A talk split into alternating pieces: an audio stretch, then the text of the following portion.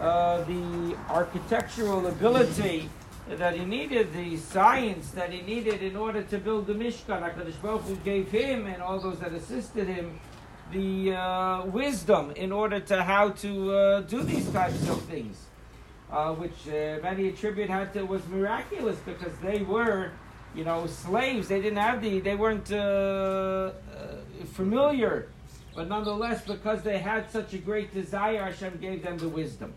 But there is a second idea that He gave them the, He gave him the kabbalistic. Uh, insight in order to uh, be able to build the Mishkan.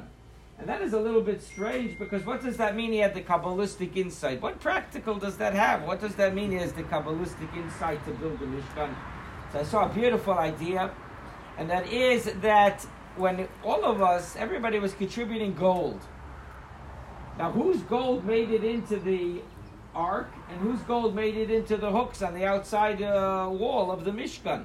Where did your gold go? Who was the lucky one whose gold made it to the to the Aron?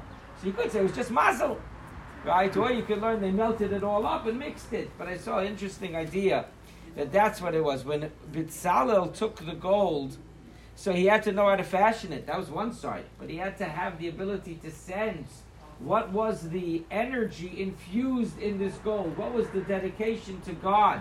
What was the integrity of earning it, or the desire right? Was it, you know, because he wanted it for Hashem, or he wanted, you know, uh, peer pressure, other reasons for us to give? That was what Bitzalel also was in it. He had the ability to sense, was this a gold with total dedication? It went into the ark. Was it a gold with a little bit of a mixture? It went into the hooks. And that is, uh, it tells us that HaKadosh Baruch Hu again stresses the idea, Rachmana liba bai. It's not how much we give, but it's, it's not, it's the heart plays such an important role in our dedication to our Kadosh Baruch Hu, in our davening, our desire to daven. Uh, some of us have trouble davening. It's not so easy. At least I can speak for myself. Always to focus. Everybody else here is holy, but uh, it's not always easy. But if we have a desire, the desire itself counts for so much.